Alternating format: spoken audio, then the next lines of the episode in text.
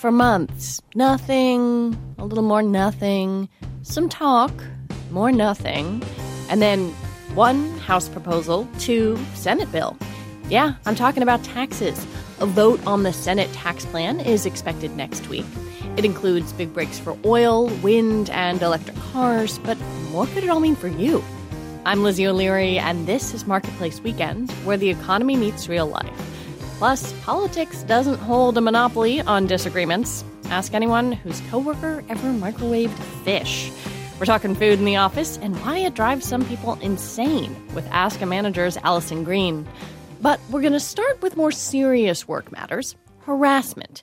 More revelations have come to light in recent days around Alabama Senate candidate Roy Moore, comic Louis C.K., Kevin Spacey. The release of Louis C.K.'s new movie has been canceled, and Spacey has been removed from the film All the Money in the World, due out next month. Beyond the obvious personal pain of these men's targets, their actions have economic consequences for the companies involved, and that's why it appears that investors are now paying more attention to workplace culture. Barron's recently published an article on the topic, and the editor in chief, Catherine Bell, joins me in the studio. Welcome. Thank you.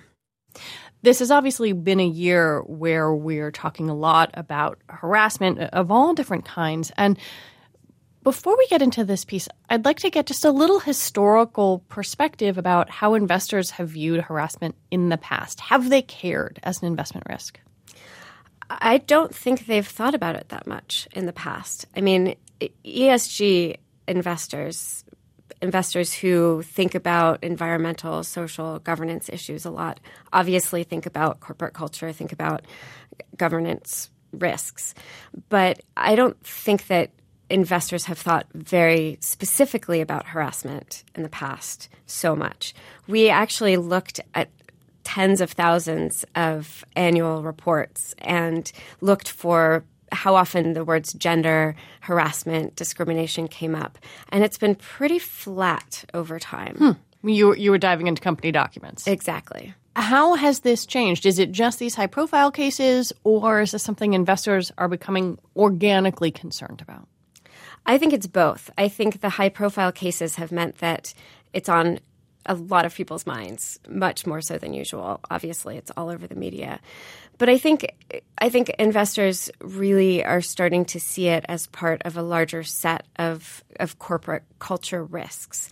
And the reality is that sexual harassment is expensive. Yeah. And it's not just expensive when you're talking about really high profile you know, legal situations and settlements. It's really expensive when you think about it on an individual level at companies all over the place. So, s- some research showed that for every case of sexual harassment, it costs $22,500 in productivity alone. Wow. That's not even taking into account turnover, and lots of people you know, lots of people leave after they've encountered a situation Yeah. like this. So if you multiply that by, you know, the latest figures I've seen on the percentage of women who say they've been sexually harassed was the Wall Street Journal NBC News poll really recently that was 48%. I've seen other research that goes a lot higher and, you know, my own life of talking to my own friends, I Yeah. think it's much higher. But you know, if you average that out over that percentage of the workforce, that is a lot of money. Well, so how does this play out? What did you all find when you looked at how investment advisors, pension funds, et cetera, you know, handle this? What are they doing with their money? There are two things we saw when we talked to portfolio managers. The first one was that some of them told us that they were specifically in, avoiding investing in companies that had any sort of controversy hmm. about this. So, you know, somebody from Morgan Stanley told us that she's not investing in companies that have, you know, outstanding litigation. That's a sort of obvious example. But other people told us as well, just sort of companies in general that are having problems with this, they're avoiding. Well, you mentioned the documents earlier, and litigation makes sense. You can see mm-hmm. that, you can quantify it, it's often public. But this is also a difficult thing to measure if you are a socially conscious investor. Like, how do you get the information anyway? It is really hard to measure. And, you know, I think that's a problem with all of this. But Morgan Stanley actually also did a really interesting study last year where they looked in general about how cultures that support women where and they looked at a bunch of different factors. They weren't looking at harassment specifically but they were looking at pay equity and representation you know at the top all the way through the company especially at the top. They were looking at discrimination policies that sort of thing. So they found a real impact on return on investment on return on equity. They saw that companies that handled these things well and just generally had cultures that supported women and that had more women in the company that they were actually doing better financially. Mm. And it's it's not just the returns, but they're also lower volatility, which is important. You know, they're less there's less probability that there's going to be a big drop in the stock. When we think about investors' priorities, mm-hmm. at the end of the day, they are there to make money, right. whether for themselves, for a you know someone who's getting a pension, someone who's in a 401k, et cetera, who, whoever is doing that wants to make money. And so, where does this fall, do you think, in the way um, a money manager or portfolio manager assesses a company? You know, are they willing to say, eh, yeah, maybe they're not so great for women, but wow, their you know sales are way up this year. You know, how how do they puzzle through that equation? Well, I think what's interesting about this, I mean, you're right, of course, the money is the bottom line, but investors are starting to realize that there is the the possibility that something could come seemingly out of nowhere hmm. from the outside and and really really affect the company's reputation, affect um, the the company's workforce, and you know they're really saying that alongside all the other risks, cybersecurity risk, all of these these sorts of risks, this is another one that could could have a huge effect, either slowly over time in ways that are hard to measure but measurable, or in in one fell swoop, which we've seen with Harvey Weinstein, we've seen a lot in the past year. Are companies aware of all this? You know, are they responding? Do, do you think they connect? Oh, wait a minute, someone might not buy my stock because of the toxic culture here. Well, one of the problems up until this point, and the big question is, are we at a tipping point? Is yeah. this going to change? But corporate boards and both private and public companies have not seen the culture in the company as something that is their job to talk about. Mm there's one survey said that 77% of boards hadn't talked about sexual harassment. Wow. So, you know, that's what I think could be changing right now is that I think it's it's so much part of the conversation that boards are going to be starting to talk about it. That's what could really change things. catherine Bell, editor in chief of Barron's. Thank you so much. Thank you.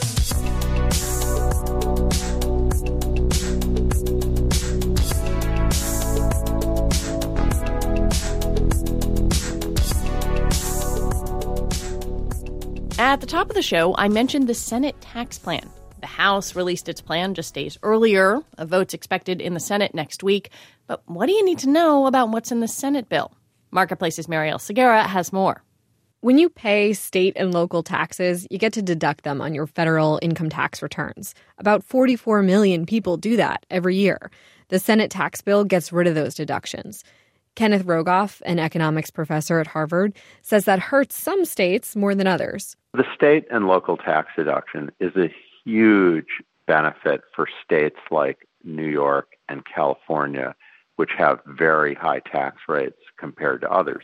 Also, New Jersey, Texas, Illinois, and Pennsylvania. Scrapping the deductions would be a blow to residents and lawmakers from those states, and some of them are Republicans.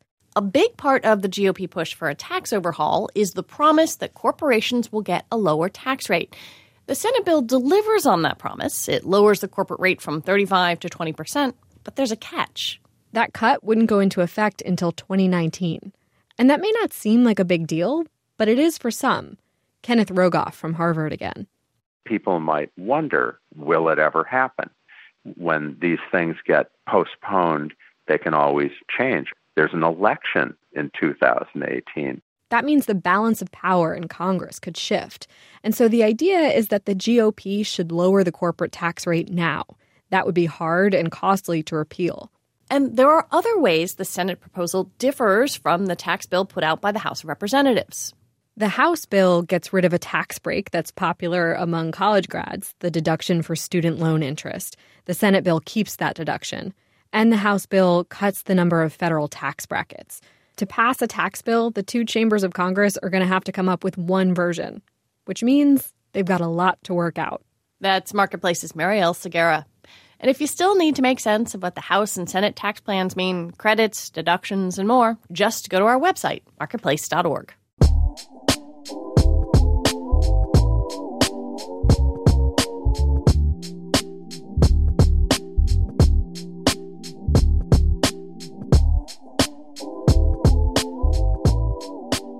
The stories around you are more than just taxes, of course, which is why every week we bring you the news by the numbers with Marketplace's Tony Wagner and Sarah Menendez. Tony, it's all yours. Thanks, Lizzie. Our first number is 525 million. That's how many dollars the government of Abu Dhabi paid to name a new museum Louvre after the original in Paris. The Louvre Abu Dhabi can use the name for 30 years. And for another three quarters of a billion, the Louvre Museum in Paris agreed to provide advice and artwork on loan. The Abu Dhabi Museum has been 10 years in the making and came in way over budget 300. That's many locations Boston based bakery cafe Au Bon Pain has.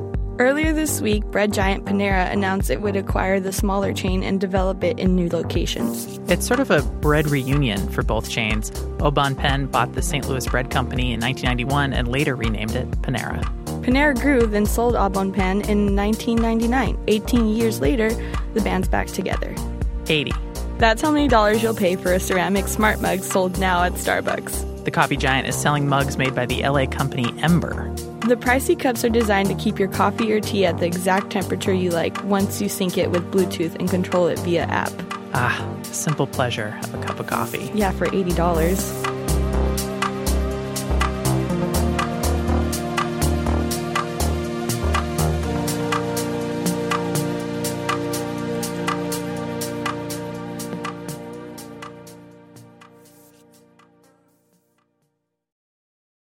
There is no getting around it. If you spend eight hours or more at work every day, at some point, you gotta eat.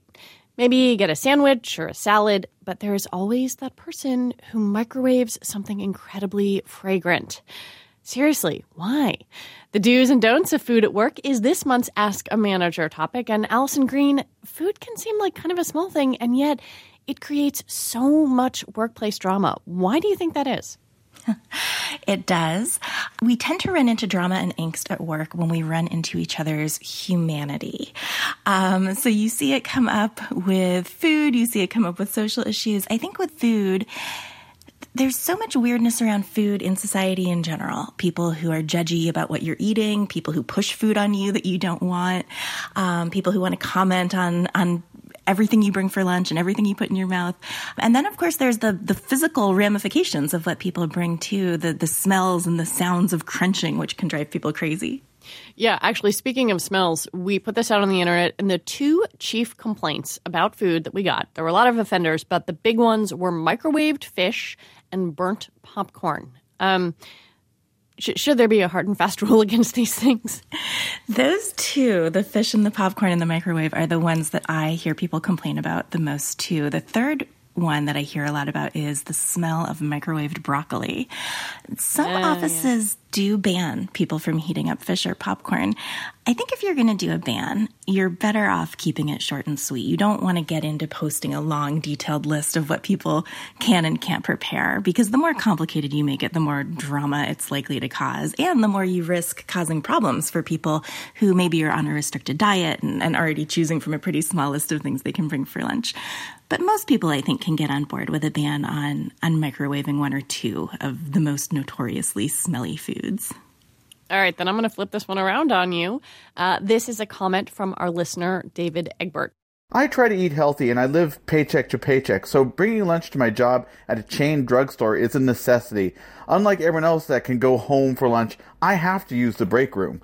So why should I have to apologize for microwaving dishes with fish or broccoli when other coworkers just come in long enough to clock in or out. I can't afford to go to McDonald's every day, nor would I want to.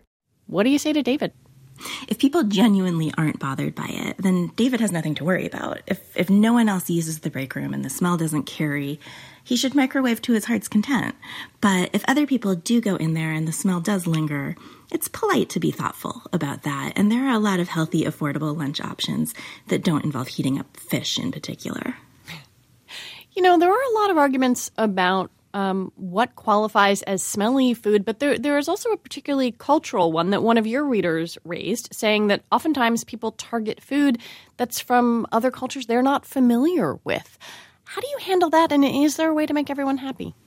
There is definitely a thing where people are more likely to complain about the smell of foods that are less familiar to them, which often does mean foods from other culture while they ignore equally pungent Western foods. Right. You don't want to end up implying that American foods are fine while others aren't. I think you can agree on some ground rules, though, to navigate the biggest problems and ask people to be considerate of others. I mean, you've got to understand you're never going to have a perfectly odor free office as long as you have humans working and, and eating there. I, I do think you can expect professional adults to be considerate of others once the issue is pointed out. Um, but yeah, you do want to keep an eye on it to make sure that you're not treating non Western foods differently. One listener wrote to us about a personal candy bowl that was co opted by her colleagues. I want to read you that one. This is Susan Austin, and she said, are there any rules about a candy dish on a coworker's desk? At a former job, everyone seemed to think it was a communal dish, but it was on my desk and I bought the candy with my own money. People would even make suggestions as to what kind of candy I should fill the dish with. Uh, how do you deal with this one? I do think if you keep the candy dish on your desk, people are going to think it's there to share because that is often the case when a candy dish is sitting out. So I think this person is inadvertently playing into to norms around candy dishes that she might not intend to to be activating. Um, so I'd say if you don't want people taking candy, store it somewhere else, like just in your desk drawer. Um, but if you are okay with sharing, as long as people don't abuse the privilege, um, like by taking all of the candy and emptying it out within hours and making demands, um, if you're if you're okay with it, as long as that stuff isn't happening, then I would say, you know, if someone annoys you by trying to place an order for the kind of candy they want, respond by asking them to pick up a bag of whatever it is they like the next time they're at the hmm. store, and, and hopefully they'll get the hint. So, shared food also brings up shared space, right? People label their lunches. We know not to take things from the office fridge that have labels on them. But who should police things when they go bad? We had kind of an amazing, I'm going to call out my colleagues here, passive aggressive milk labeling incident in the Marketplace New York Bureau. You know, this milk has gone bad. This milk was purchased on X date.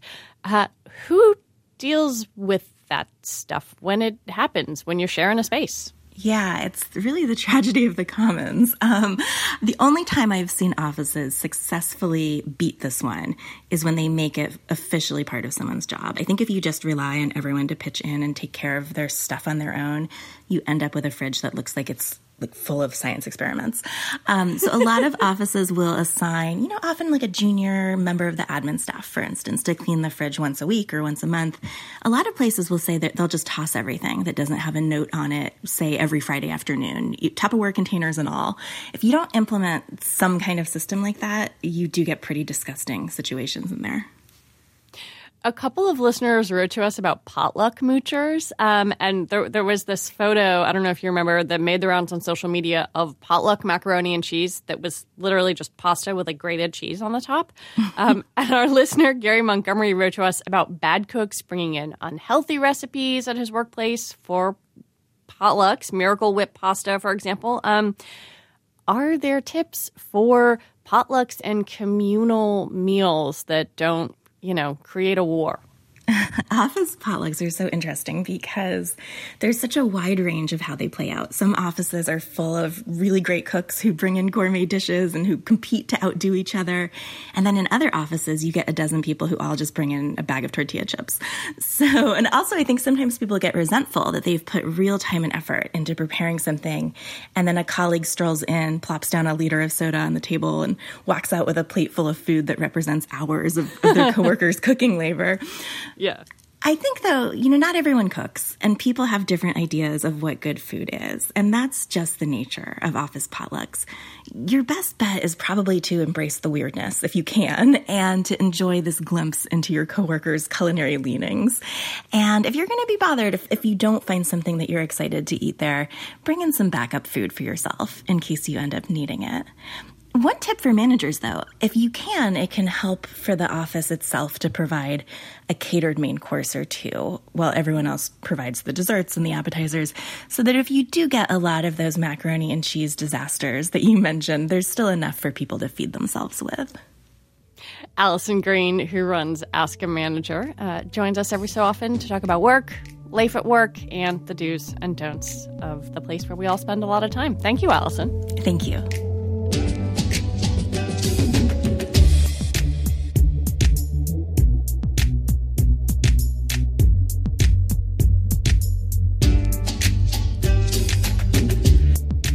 Now, a week is a long time in politics, certainly in this environment. But remember when Paul Manafort, President Trump's former campaign manager, was indicted? Well, one of the things special counsel Robert Mueller's investigation found was that Manafort was in debt to Russian interests to the tune of about $17 million. And that got us thinking about debt more generally how it makes people feel, whether it changes their behavior. Dr. Thomas Richardson is a clinical psychologist with the UK's National Health Service. He studies mental health and debt, and he found a connection between debt and mental health while doing a study about tuition increases in the UK. And I found that what was interesting is that actually that increase in tuition fees didn't have much of an impact on mental health, but how much you were struggling financially, so not being able to pay the bills, really did. Richardson found that stress from debt could increase the risk of eating disorders, alcoholism, and anxiety. So basically, you're anxious about your finances, and then you probably tend to avoid your finances, um, and that just fuels the financial difficulties. And same with drinking, you know, you're, you're worried about your finances, so you drink, and that's not going to be particularly healthy for your bank balance. Broadly speaking, about financial difficulties, about debt specifically, we found I, I did a meta-analysis where you pull together all of the research that's been published, and we found that people with mental health problems are three times more likely to be in kind of problem debt. And the amount doesn't really seem to matter. What does matter is how stressed someone feels about their ability to get out of debt and whether the expense was worth it. Some people will have a lot of debt and they'll be all right with it. Some people will have a small amount of debt and they'll be really stressed out about it. So I think it's about the sense you make of it. Do you feel like it's debt for a purpose, like a mortgage? Do you feel like it's debt you're never going to be paid off? And there's lots of psychological factors like how hopeless you feel about it and the future that kind of can impact it. Stress can cause people to act irrationally, Richardson says, and that might mean trying to forget about the problem or even spending in risky or irresponsible ways to try to make money more quickly. You know, some people saying stuff like, I just ignore those letters. I, I put them straight in the bin. I don't. Even, I can't even bear to look at my bank balance. So it's kind of a, a way to cope, which is self-destructive in the long run, yes, but it's not intentionally self-destructive. I think sometimes people use this term of financial self-harm. I'd kind of use this idea of accidental financial self harm because often you're trying to cope and you're trying to make things better, but it might just backfire. If you are in debt, Richardson says there are ways to deal with the stress that are free and healthy. I think you really need to just focus on what is important to you and what gives you a sense of achievement and satisfaction that doesn't involve money. And it can be really simple things, you know, like going for a walk in the park, stuff that's free. You know, make sure you do that and get out. Being aware of those when your mind, you know, races to the worst case scenario. It's not always going to be what happens, but that's what happens when we're anxious. I use a lot of mindfulness with my clients, we actually have, if you search for Solent mindfulness exercises on YouTube, we've got a whole load of mindfulness exercises. And they can be really helpful because they can help you step back from those kind of catastrophic thoughts about your finances. And I think the last thing is just it's very easy to try and avoid it all if you're very anxious. I get that. Um, it's just about one step at a time, you know. Don't expect yourself to be able to go and street, speak straight to the bank manager, but if you've been avoiding it off, start small. Open one bill, try and sort that out. Then work on to the next one, you know? So just one step at a time. It's not going to solve everything, but just getting back a little bit of a sense of control. Dr. Thomas Richardson is a clinical psychologist in the National Health Service in the UK. He studies mental health and finance. And if you want to share your experience with debt and stress, you can write to us at weekend at marketplace.org.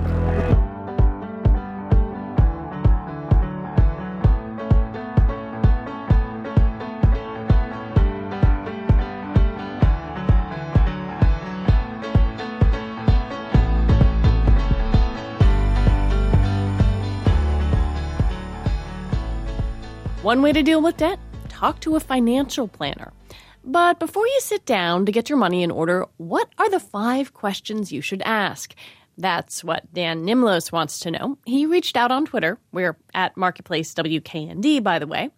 And so, for you, Dan, and anybody else who wondered, here are the first things you should ask when meeting with a financial planner. Laura Adams from the Money Girl podcast. What is point number one? When you're starting this process and you're talking to advisors, you want to ask them about their industry credentials. This is so important because looks can really be deceiving. Just because someone looks older or experienced doesn't mean that they're competent or trustworthy.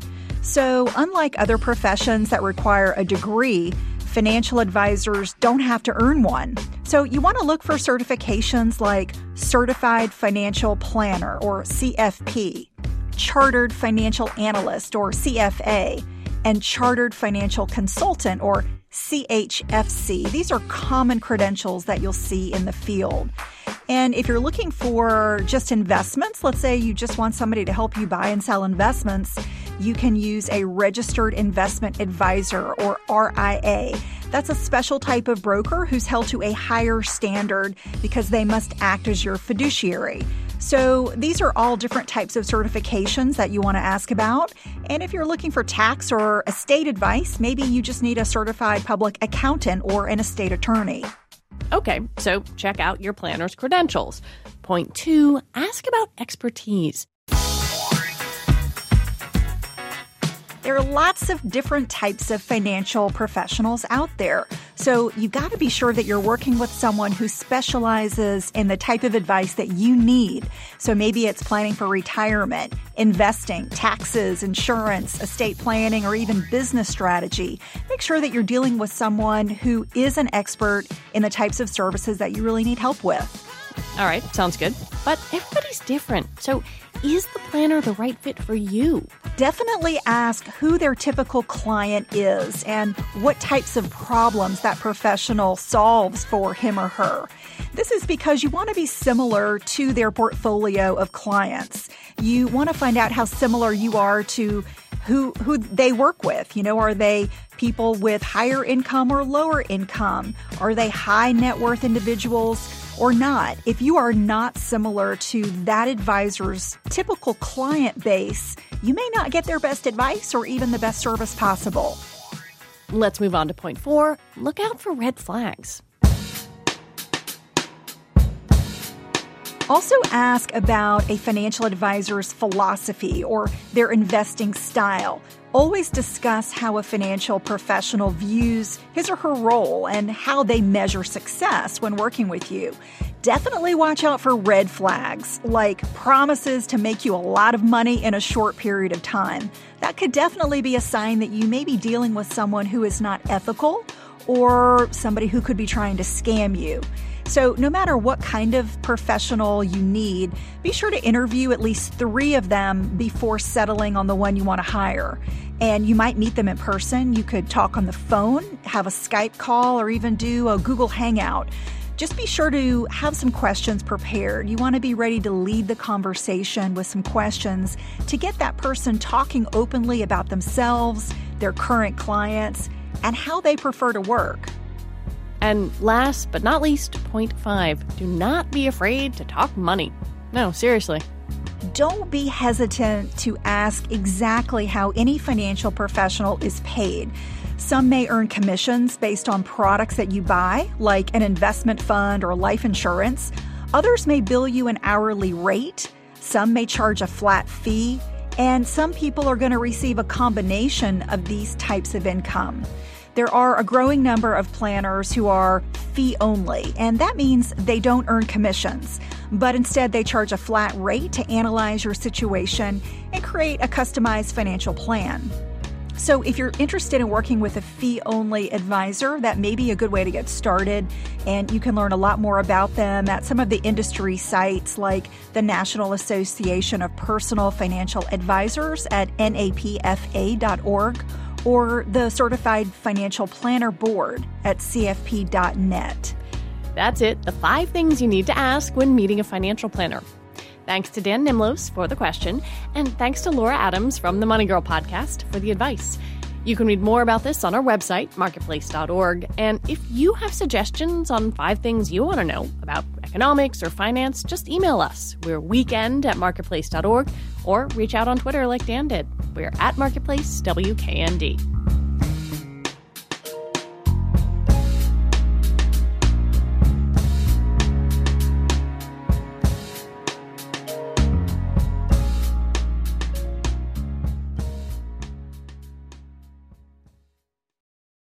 There are a couple weeks left in this year's Atlantic hurricane season, but for those people hit by Harvey, Irma, and Maria back in August and September, the cleanup and recovery is going to go on for months and in some cases years.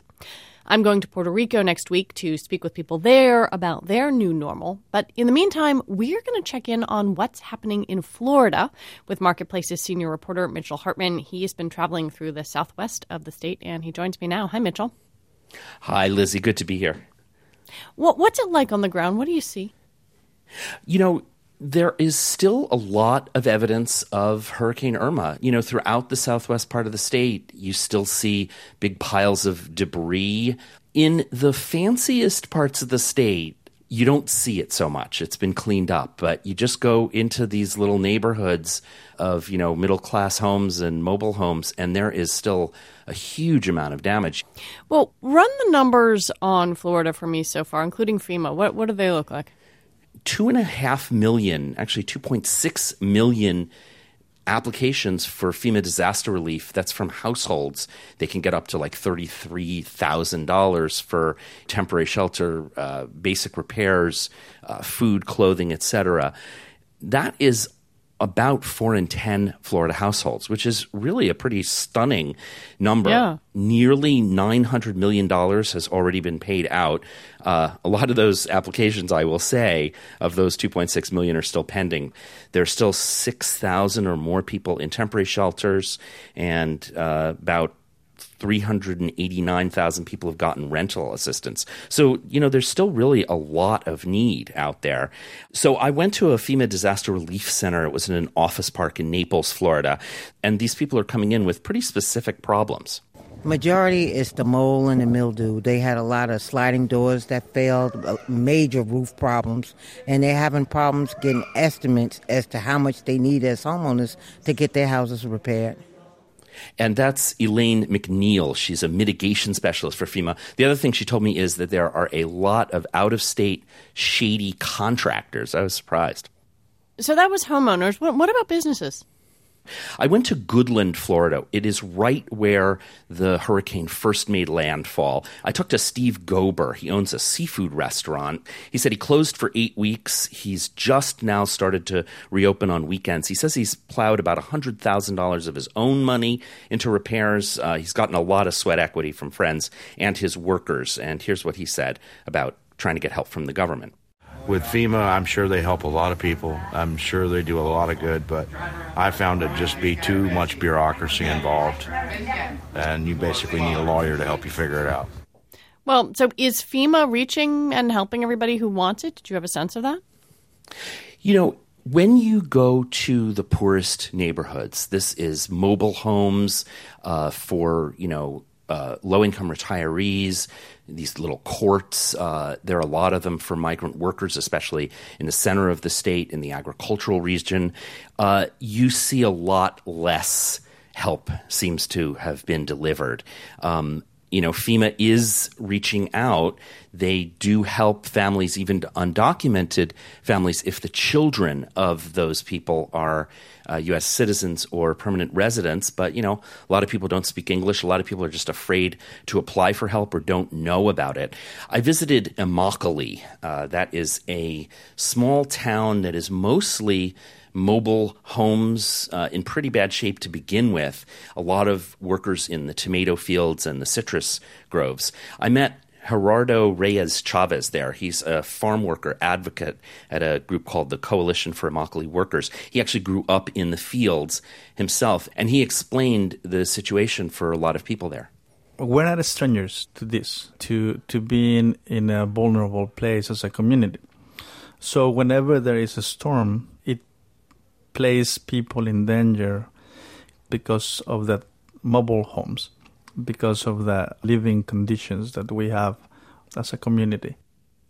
You know, there's not a ton that FEMA or the state uh, really can do aside from improving those underlying conditions. That was Marketplace's senior reporter, Mitchell Hartman. Mitchell, thank you. You're welcome.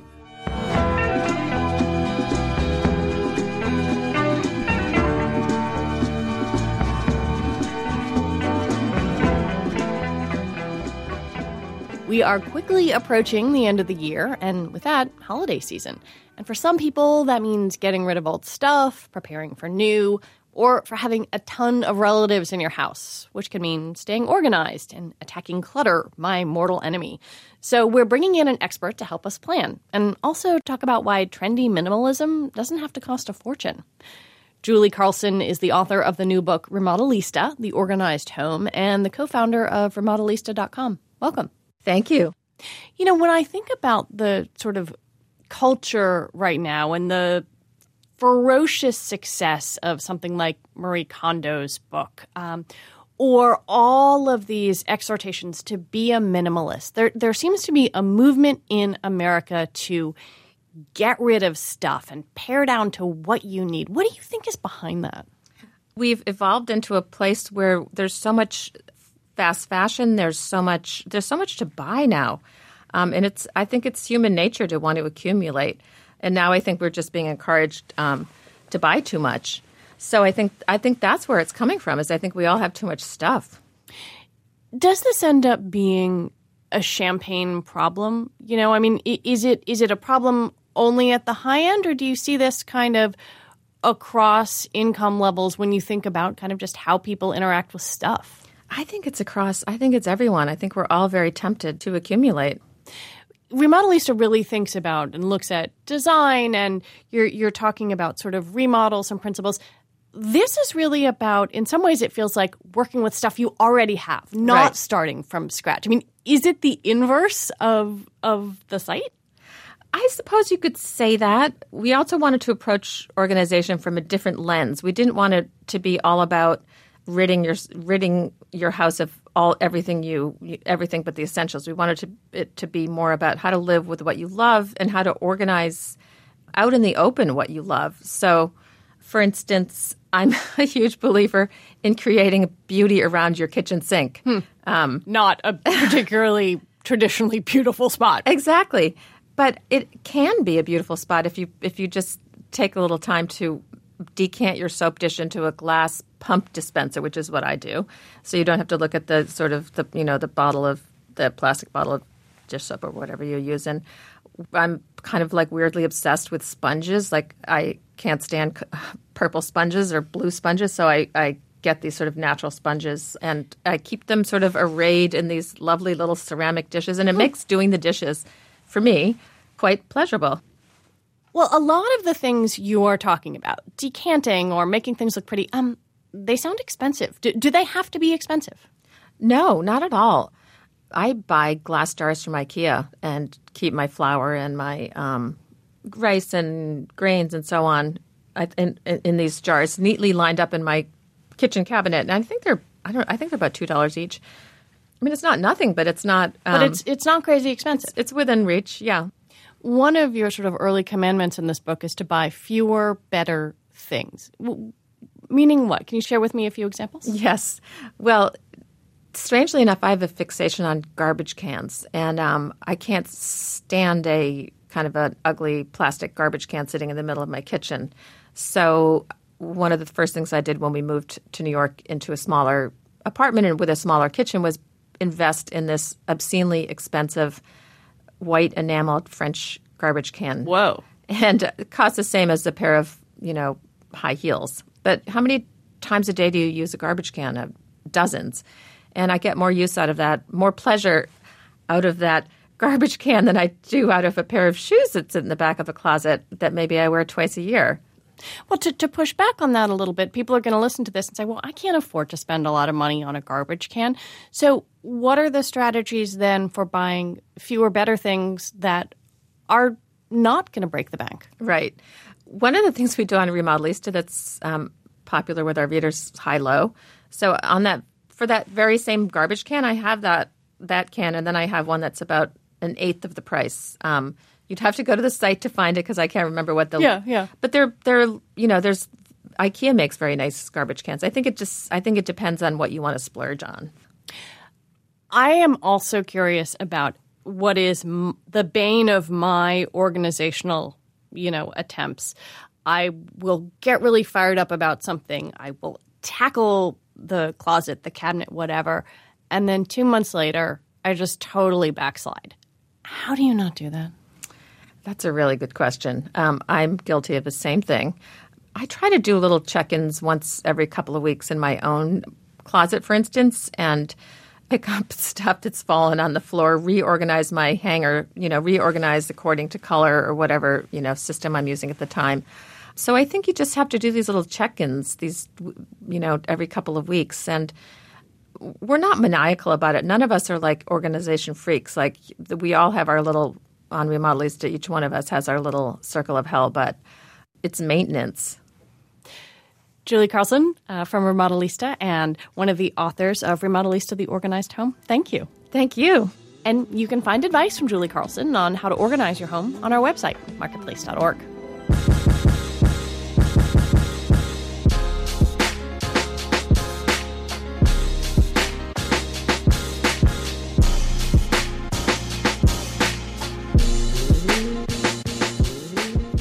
have a financial life, but what does that look like when you're in the public eye? That's where the Marketplace quiz comes in, when authors, musicians, and other creative people share their thoughts on money and work. How do you do? This is the smooth dude with the gangster groove, Mayer Hawthorne, in the place to be.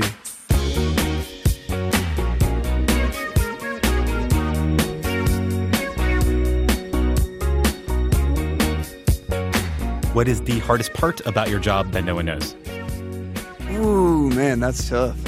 Touring is really, really tough on your body. And and a lot of my friends, like when I come to town, you know, my friends in other cities, other parts of the world, and they'll say, Hey man, I uh, heard you coming to town, you know, when how long are you gonna be here? And you know, can we get up next Friday? And I'll be like, yo, you, you don't get it, man. We're gonna I'm coming in today. We're doing the show today, and we're in another city tomorrow. We're gone. So we don't, you know, I, you don't make any money on a day off hanging out.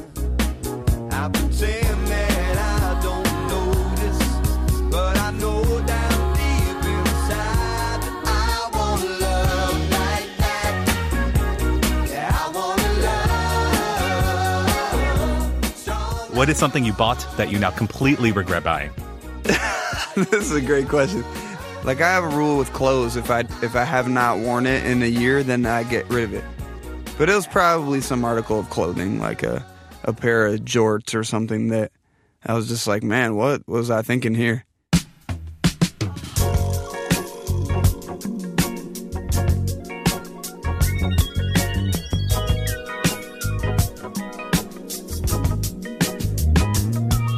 When did you realize you can make an actual living off of music?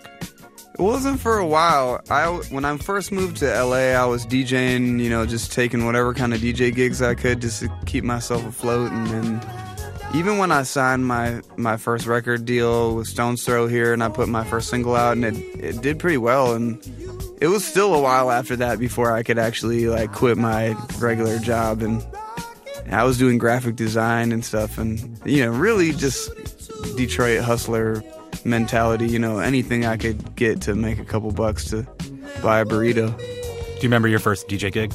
How it went? And my first DJ gig was definitely some kind of like house party at the University of Michigan on campus, and it, I was probably terrible. I'm sure I was awful. when I got my first pair of turntables, like in high school, I I locked myself in my room for like a summer, and and I really just like worked at it all summer long because I did not want to suck. I was I I was you know really inspired by guys like Disco D, amazingly skillful with it, and I I didn't want to suck, man. I was like I need to be that good. How'd your parents react when you told them this is what I was going to do now?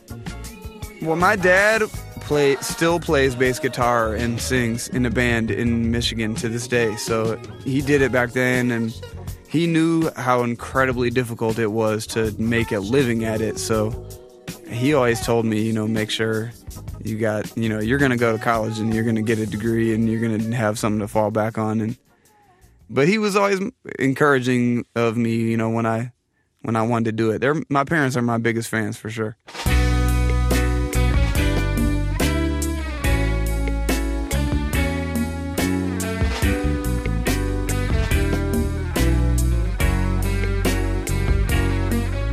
What was your first job? One of the first jobs that I can really remember that I had when I was a, teen was um, I drove the little tractor at the golf driving range that picked up the golf balls, and everybody would try to tag me, and I drove that thing around, and and I picked up the golf balls. That was one of my first jobs. In the next life, what would your career be? Uh, I would probably be some kind of handyman. Like, I'd probably be the dude that comes to your house to fix your washer and dryer or something. My dad owned a, a hardware store growing up Great Lakes Hardware and Auto. He's Mr. Handyman, so he kind of passed a lot of it down to me. And I like working with my hands and stuff, and, you know, getting in there and twisting a wrench here and there.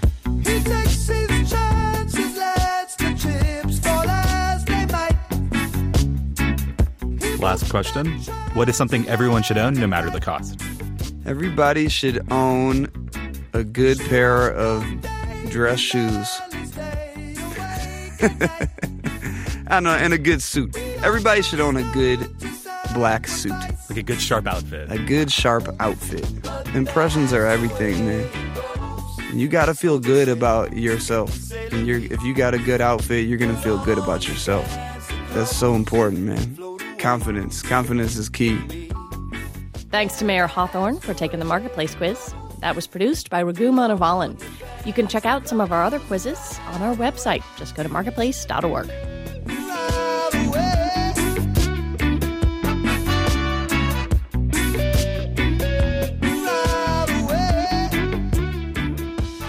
Next week on the show, we're talking turkey, literally, with cookbook author Mark Bittman. He's bringing us the veggie Thanksgiving dishes that will stand up to, or in some cases, replace the bird. So one is stuffed squash, which, you know, butternut squash or delicata squash, even better. Acorn squash, of course, is traditional, but, you know, any winter squash will do. So you open the squash, you scoop out the seeds, and you put in there whatever you want to put in there. It usually is makes sense to cook the squash halfway or so first so the stuffing doesn't overcook. And then you can stuff it with uh, you know, a tomato sauce, or you can stuff it with uh, any grain mixture, quinoa mixed with dried cherries and pecans, and or you know, fresh tomatoes mixed with corn and parsley. I mean, chopped squash, of course, can stuff squash. So you can you can do and you can do meat stuffings if you want. It's not vegetarian any longer, but you know, stuffed squash is really a beautiful thing. More on Thanksgiving food on the next show. And in the meantime, you can get in touch with us. Email your comments to weekend at marketplace.org. And I always include a recipe in the newsletter. Just go to marketplace.org to subscribe. And that is it for this Marketplace weekend. The show is produced by Peter Balonon-Rosen and Eliza Mills. Joanne Griffith is our senior producer. Drew Jostad is our engineer. Our theme music is composed by Naran Rao, and we welcome Evelyn Larrubia as Marketplace's new executive editor. Deborah Clark is our Senior Vice President and General Manager. I'm Lizzie O'Leary. Thanks for listening.